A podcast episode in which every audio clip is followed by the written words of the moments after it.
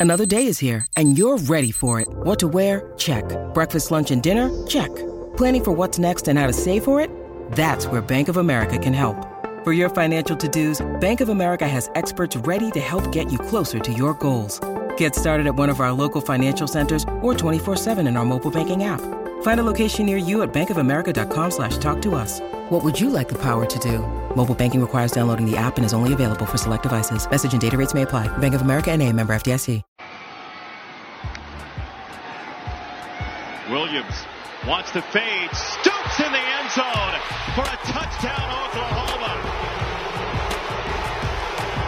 The stoops you hear from the crowd could be for father or son. I think it's definitely for son after that catch. What's up, Oklahoma fans? Hope you had a fantastic weekend. Uh, regardless of the basketball loss, the NFL playoff games were fantastic.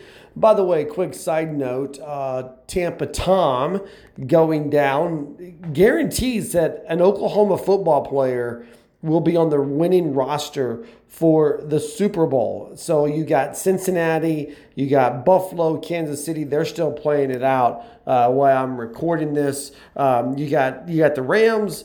All those all those rosters have Oklahoma football players on them. So Tampa Bay going down guarantees Oklahoma has at least one representative in the Super Bowl and one representative on the Super Bowl winning team. Um, big big weekend for Oklahoma basketball just because of the loss over uh, to Baylor.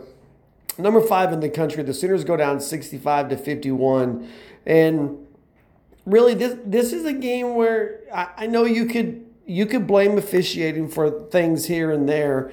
Um, the the the kick in the face was to to Tanner Groves by by Matt Mayer was just ridiculous. Uh, that that whole thing. You want to be mad about that? You have a right to be mad about that. You want to complain to the Big Twelve about that? I already did it on Twitter. I tagged him in a couple posts uh, on Saturday during the game, and you're absolutely right. As an Oklahoma fan, you're absolutely right on how bad that was. But at the end of the day, this game was determined by 25 turnovers for the Sooners. That, that's what it came down to. The Sooners, they, they left some points on the free throw line, but it was only four. They shot six of 10. They were horrendous from three point range, five of 18, but really 25 turnovers. That, that's, where, that's where you're looking at because you, you go back to the you go back to the bad three point shooting. Baylor wasn't much better at 30%. The Sooners played defense very well, held, held the Bears to 42.3% altogether from the floor. Oklahoma grabbed 29 rebounds, which is one more than, than what Baylor did. The Sooners did just about everything right except for take care of the basketball. And when you're playing the number five team in the country and you turn it over 25 times, that typically isn't a recipe for winning a basketball game. And like I said, you can say what you want to about the officiating in this game, and you're most likely going to be right. Unless you say that the officiating cost Oklahoma the basketball game, and that's just not true. I, I, just I can't get on board with that when you look at the number of turnovers that Oklahoma had. Now, if you're the Sooners, it's all about moving forward. It, it, it's all about what's next for them, and what's next for them is opportunity. Uh, if you listen to this podcast, what you know is we, we've talked about when you lose at home, you got to pick it up on the road. And that's exactly what happens with Oklahoma on Wednesday night when they travel to Morgantown to play the West Virginia Mountaineers. West Virginia is a beatable team. The Mountaineers sitting at 13 and 5 overall in the season, 2 and 4 uh, on, on in Big 12 play. And, and that's a game that Oklahoma can go, they can compete, and they should be in a position to try to get a win in the closing minutes and you kind of you kind of think maybe is this going to be one of those situations where you just go, man, if only you could have that that TCU game back.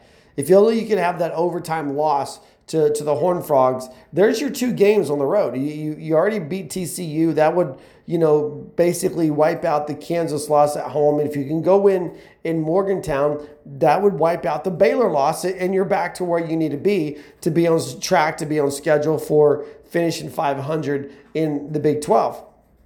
Now, obviously, they're not there, so you got to win at Morgantown. Then you got a really tough one. Number two, Auburn's on your schedule. Uh, then you have TCU at home, and your second opportunity comes on February 5th when the Sooners play the first round of Bedlam, and this one will be in Stillwater. So the opportunity is still there, and, and nothing's changed from what I said on the on the podcast going into the weekend. That I really think you got an Oklahoma team right now that's sitting ninth in the Big 12 out of 10 teams, but you're tied with Iowa State, you're tied with Kansas State, West Virginia is a half a game ahead of you. So this Oklahoma, this schedule is going to ease up for the Sooners and I think you're going to see them make a push late in the season to really kind of head into March on, on good footing. So I still don't think it's time to panic. I really don't. But there are things that this team has to clean up. There are things that they've got to do better.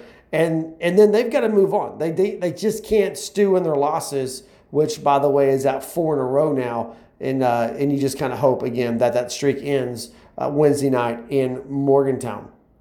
Nothing really new on the recruiting front just yet uh, from Oklahoma's big weekend of hosting uh, 2022 recruits and trying to like close that out in, on a strong move. Um, nothing really big on the transfer portal either. Now, if you follow social media, various outlets reported over on Saturday that Caleb Williams had in fact packed up his stuff and has moved out of Norman, uh, basically affirming, not confirming, but affirming what we all pretty much thought that we knew already, which is that he's not coming back to play for the University of Oklahoma. And that makes it Dillon Gabriel time. And, and again, I'm telling you, you need to jump on board and be excited about this. Dillon Gabriel's a baller. He, he's is he Caleb Williams? No. But is can he win with this team? Absolutely. With a fan base embrace fan base, with a fan base embrace him and love him? Yeah, I think they will. I think Dillon Gabriel's a guy that you could get two years out of. And that means it really doesn't matter what Jackson Dart does because if you get two years out of Dillon Gabriel, that, that means you've got time to, to groom Nick Evers or whoever else might come up naturally through the ranks. Now, don't get me wrong, I'm not saying I don't want Jackson Dart to come to Oklahoma. I'm just saying that that it's not do or die for Oklahoma and Jackson Dart. He's a good piece for the future, but the now, right? The, the now is Dillon Gabriel, and Oklahoma fans, you need to get ready for for that. One one quick note though on on 2023 recruiting, and we'll really start turning the page there next month after National Signing Day. But Georgia is moving in on four-star running back uh, Webb a Jacksonville, Florida prospect, had been thought to be leaning towards Oklahoma, had some crystal ball predictions that way, but over the weekend, two crystal ball uh, predictions came out from 24 7 Sports that has Webb going to Georgia. So keep an eye on that because it looks like the Bulldogs, defending national champions, are moving in on, uh, on Oklahoma's recruiting territory there. And, and you know when you have a coaching change, everything's up for grabs. So Jeff Lebby and company absolutely going to have to prove themselves here. All right, true or false is coming up. Rich sends me his questions this go around. We'll take your questions uh, for the Thursday podcast. So you can hit us up at Twitter on uh, at Twitter on Twitter. I'm having a problem speaking apparently on Twitter at Sports Heartland. On Twitter at Sports Heartland, uh, you can hit us up with those questions later on in the week. But all five of these are coming from Rich, and we got that coming up right now. When you need mealtime inspiration, it's worth shopping Kroger, where you'll find over 30,000 mouth-watering choices that excite your inner foodie. And no matter what tasty choice you make, you'll enjoy our everyday low prices, plus extra ways to save, like digital coupons worth over $600 each week. You can also save up to $1 off per gallon at the pump with fuel points. More savings and more inspiring flavors make shopping Kroger worth it every time. Kroger, fresh for everyone. Fuel restrictions apply. All right, true or false time. It's when uh, we get a statement and we say whether it's true or it's false, and we tell you why we feel the way we feel about it. And we're going to start out with uh, all five of these coming from Rich, uh, his way to participate in the podcast while I'm traveling. Uh, we want to make sure he gets his two cents in here. So here we go. Number one from Rich. Uh, true, false. Wait, yeah, true or false. With all the Jackson Dart news swirling, the quarterback remains uncommitted to any university. However, fans need to pump the brakes as OU will not add another quarterback to the roster for 22. Um, no, I think that's false. I, I think uh, not only do I think that they will add a quarterback to the roster, I still think there's a good chance that that quarterback is Jackson Dart. Um, and even if it's not, it's down between Oklahoma and Ole Miss for Jackson Dart, and that's not anything that's breaking news. That's information that's been out there for a little bit of time, but. I think Jackson Dart's playing the game, and I think we're waiting for the dominoes to fall. We're waiting for Caleb Williams to make his announcement where he's going to end up, and then you just see what follows uh, suit from there. But even if it's not Jackson Dart, I would expect Oklahoma to pick up a quarterback over the summer. I, I really think that uh, that when you look at this roster, it's obviously it's it's working on being retooled, and and Jeff Lebby. You know, Jeff, when you look at what he's dealing with uh, with the current roster, you lose Spencer Rattler, you lose most likely Caleb Williams. And then, you know, in the past, recently, you've lost guys like Tanner Mordecai, you've lost Eric, uh, I started to say Eric Gray, but um, I'm blanking on the name. Chandler Morris, thank you. Uh, whoever willed that name to me. Uh, you lose those guys. This this quarterback roster needs to add some guys because you're looking at Micah Bowens being there, uh, Caleb Williams. You know, obviously he's gone. Uh, you got Ben Harris. You got Ralph Rucker. Um, but you you got to add some. Um, man, I, I hate to. I know how bad this is going to sound, but you got to add some clout, some star power here. Uh, I think Micah Bowens, he's a redshirt freshman, and I, I, think there's still a lot of potential upside to what a guy like that could do in this system that Jeff Lebby's putting together. But no, I, I really expect there to be new quarterbacks on this roster, more than just Nick Evers, more than just, um, you know, Dillon Gabriel. I think there's going to be a third one, be it Jackson Dart or somebody else. I would be shocked if Oklahoma goes into fall camp uh, with uh, basically Dillon Gabriel, Ralph Rucker, and, and Micah Bowens. I, I, don't I don't see how that happens, but again, uh, we'll see what happens. But I'm gonna say this is false. Oklahoma does add at least one more quarterback to this roster before the 2022 season gets underway. Uh, number two from Rich, uh, with a long list of transfers out of Oklahoma, the Sooners ended up with a net loss despite landing a few key components from the portal themselves. Um, I think, again, I'm going to go false here.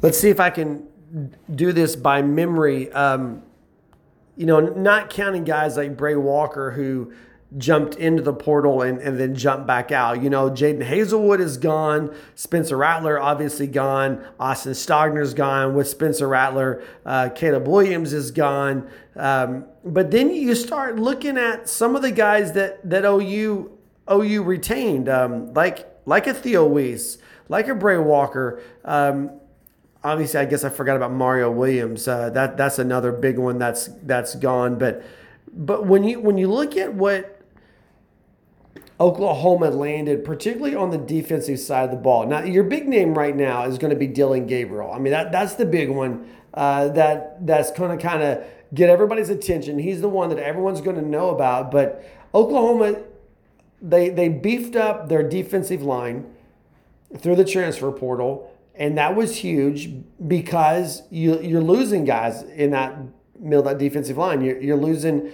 Uh, you're, you're losing Perrion Winfrey, you know, from the middle. You're losing Isaiah Thomas from the edge. You're losing Nick Bonitto from on the rush linebacker. And so you, you land the, the big guy. I'm not even going to try to pronounce his name. The, the Hawaiian Jonah. Uh, yeah, you know. Uh, you, you land him uh, you land the guy from Tulane. Uh, I, I, don't know how much you get out of TD Roof from Appalachian State, Ted Roof's son, but Jeffrey Johnson, the guy I'm telling you about from Tulane, um, and and so you you've got guys in there uh, that you're that you're landing at, at needs are, that are really more critical, and, and and I know. And that doesn't even count about what was happening in that secondary with with the guys uh, uh, Walker from Louisville. You got the guy, uh, the Coldon kid from Wyoming. So here's the point I'm making. Star power, the, the biggest name, the two biggest names really, that hit the transfer portal, they left Oklahoma. That's Spencer Rattler and Caleb Williams. And so if you're just going from like star power, in, in other words, you're, you're going by name recognition, Oklahoma is on the short end of that stick. But if you're going by, if you're going by what do you need, I think Oklahoma did really well and, and I'm not, that's not a sugarcoat thing. I, Dillon Gabriel, I've said this so many times. And, and I think for a lot of people, it's just going to, it's just going to, you're going to have to wait till September to watch it on the field. But this kid's a baller. He played less than three full seasons at UCF, and he, he has over 8,000 passing yards in less than three seasons. The kid can play football. Oklahoma got a quarterback. They needed a quarterback, they got a quarterback. You get the tight end, the, the Daniel Parker kid from Missouri. He's going to replace what you lose in, in Austin Stogner. And I, I thought that I thought that the ceiling was high for Austin Stogner, but really he's a kid that hadn't ever really maxed out his potential yet. And so, I mean, when you look at what you're what you're getting with Parker, what you're losing in the Stogner, I would almost say that's a wash. But when you look at offense in the Big 12, you look at offense across the landscape, what do you need? You need offensive linemen. Oklahoma has that. You need skill position players. Oklahoma already has that. You need powerful running backs. Oklahoma already has that. And you need a trigger man. And that's what Oklahoma got out of the transfer portal in Dillon Gabriel. They got their trigger man. But on the defensive side of the ball, you, you gotta have you gotta win the point of attack. How many times have you heard us say over the course of this podcast that you have to win at the point of attack? And, and when you're losing guys like Oklahoma lost on this defensive line, and really the front seven, because you got to throw Brian Asamoah in there. Oklahoma had to address those issues. Those were more pertinent issues for Oklahoma to address in the transfer portal than really anything else.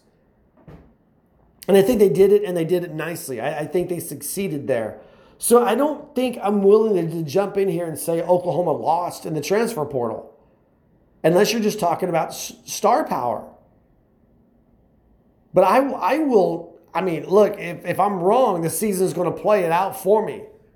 But I will stand on the hill and I will fight for the fact that Dillon Gabriel has three years of college football experience. Caleb Williams has one. Dillon Gabriel has two years in Jeff Lebby's offense. Caleb Williams has none. So where Caleb Williams might have the higher ceiling, everyone's stuck on that. But let's talk about the right now that you get out of Dillon Gabriel. And and, and the, here's the thing that a lot of people they're just they don't remember is what it is. But you get stuck on the fact, well, he played for UCF, he played in the American Conference or whatever, you know? But are we forgetting the fact that Josh Heupel played at Snow Junior College and then came to Oklahoma and won a national championship? And wouldn't we all agree that UCF is definitely on a higher level than Snow Junior College? So I think we need to back off of the frustrations of Caleb Williams leaving and jump on the fact that Oklahoma does have a seasoned veteran, experienced, and talented quarterback that will take the field in September of 2022. And I think the transfer portal gives and it takes away. I think worst case scenario for Oklahoma this year in the transfer portal, I think worst case scenario, it's a wash. But you add Jackson Dart, and you're probably definitely 100% in the plus, even in the worst case scenario. Moving on, Gentry Williams has remained committed since October. Before signing, uh, the crew wanted to meet uh, Coach Jay in person. Such an opportunity was presented this weekend, so here we go. True or false? Oklahoma should expect a letter of intent from Williams this week. Um,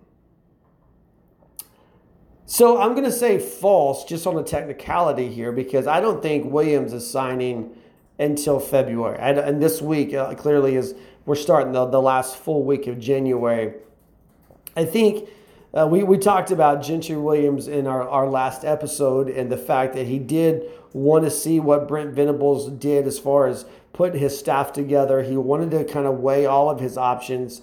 Um, he was on campus over the weekend. Um, and I, I just think that he's, he's true to his word. He's going to wait until the actual national signing day to sign his letter of intent. But there's been nothing from Gentry Williams to this point that would lead you to believe that he has decommitted from the University of Oklahoma. And, and I know Oklahoma has been strung along in the past by, by guys who don't sign in the early signing period or they just hold on and hold on and hold on and they don't really make a commitment, but they're saying, yeah, I'm going to be there. And then at the very last minute, you lose them to Alabama or, or whatever. I don't know that there's been the warning signs there for Gentry Williams to make it uh, to make it a, such of a situation where you would worry about that. He's been very open about the process. He remains committed to the University of Oklahoma, and I think um, I think yeah, by National Signing Day, you'll see Gentry Williams added to this 2022 class, and uh, I got no problems with that. Uh, but on the technicality, I don't know that's going to come in the next week, in the next seven days. I think it's probably going to come in the next week and a half, maybe. Uh, we can go there if you if you want to extend that out, Rich. Uh, moving on to number four, uh, true or false, fans should be confident in Brent Venables' ability to lead this program to the SEC, not just to be competitive, but to reach the SEC title game early on. And it may just be the fan in me here, guys, but I think this is a true. I, I think th- I think it's true and, and I'll tell you two reasons why. Um, and and they they have to deal with number one, who Brent Venables is. He, he's a coach that, yeah, it's his first time to be the head guy uh, at the helm of a program. But if you look at his track record, he was successful at Kansas State. He was successful at Oklahoma, winning a national championship there. He was successful at Clemson. Um, you, I, I guess you could say he was uber successful at Clemson. And, and you look at Oklahoma, conference championships, national championship. You look at Clemson, conference championships, national championships. The guy knows what it's like to be a part of a winning uh, program he knows the, the ins and outs of what you need to do, both physically with your team and mentally with your team. And so I think even though he's a first year head coach, when you look again at the track record and you look how he's been built and how he has prepared for this position, so far it's been nothing but positive, right? So far, there's been zero reasons, zero reasons to to doubt Brent Venables and doubt his ability. Now let let me let me give you a good example of what I'm talking about. Let, let's compare Brent Venables to Steve Sarkisian, right? So Brent Venables puts his staff together and he puts his staff together of, of really quality, high named individuals, right? Jeff Lebby, way high up there offensive philosophy. Ted Roof, been around the game for a long time, has so many inroads in recruiting in SEC territory. And just down the line, okay? And it's been, it's, you look at every coaching hire and you can see how they fit within what Brent Venables is trying to do with this program. You you know, hey, this guy's not just a offensive coordinator, but he's an offensive coordinator who really takes the role of that quarterback guru that you lost in Lincoln Riley. Well, this guy's a defensive coordinator, but he's not just a, a defensive coordinator, but he's a defensive coordinator that has has so many connections through SEC territory that he's going to kind of help pave the way as you go into recruit the SEC country. So you I, along the way you see, and even the the position coaches down, you can connect the dots all the way through, right? Compare that over to to Steve Sarkisian. One of the very first things he wanted to do was hire Mike Stoops as his defensive coordinator now remember, Steve Sarkisian came from Alabama. Mike Stoops spent time at Alabama, and Sark wanted to bring Stoops with him. And then he had Sark had a group of boosters above him saying, "No, there's no way you're going to do that. It's not going to happen. And so it wasn't the administration, it was the boosters who nixed Sark's decision to hire Mike Stoops as a defensive coordinator. And so, right there, before he even coaches a game, you've got red flags. Before, he, before the Longhorns step on the field for the beginning of the Sarkisian era, you got people out there questioning the coaching staff. You, you, know, and, and it goes down to some things that were set up media day and so forth. You've got none of that from Brent Venables to this point. Now, it's only been a month, but so far, nothing but just positive coming out of Brent Venables.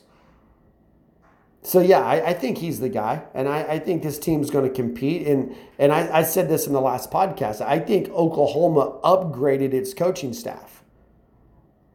So yes, this is an SEC style staff, and they're going to build they're going to build an SEC style team to compete, and that I wouldn't surprise me to see them compete for championships early. I, nothing has changed I said this when Lincoln Riley was at the helm. When you look at Oklahoma and Texas going into the SEC, Texas is going into the SEC for name recognition. Texas wants to be in the SEC for branding. The SEC wants Texas for eyeballs and, and also for branding. Oklahoma is going into the SEC not just for a brand, not just for recognition, but Oklahoma is going into the SEC for, for competition. You're getting competition with Oklahoma, you're, you're getting eyeballs with Texas.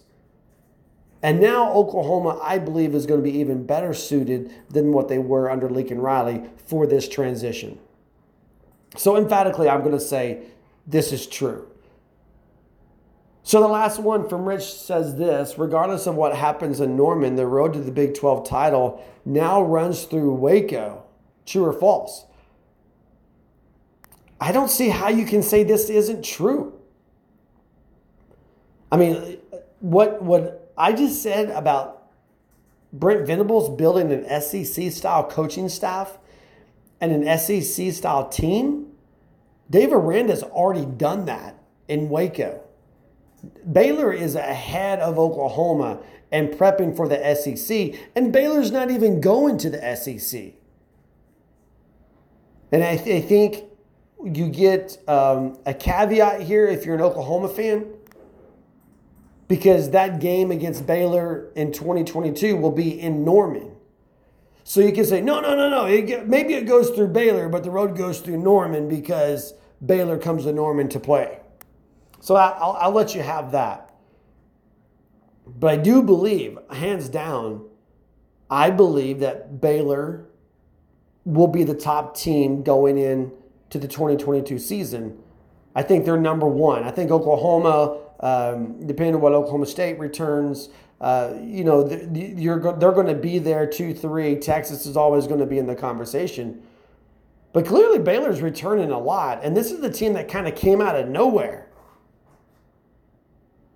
But I've, I said this about Oklahoma for six years.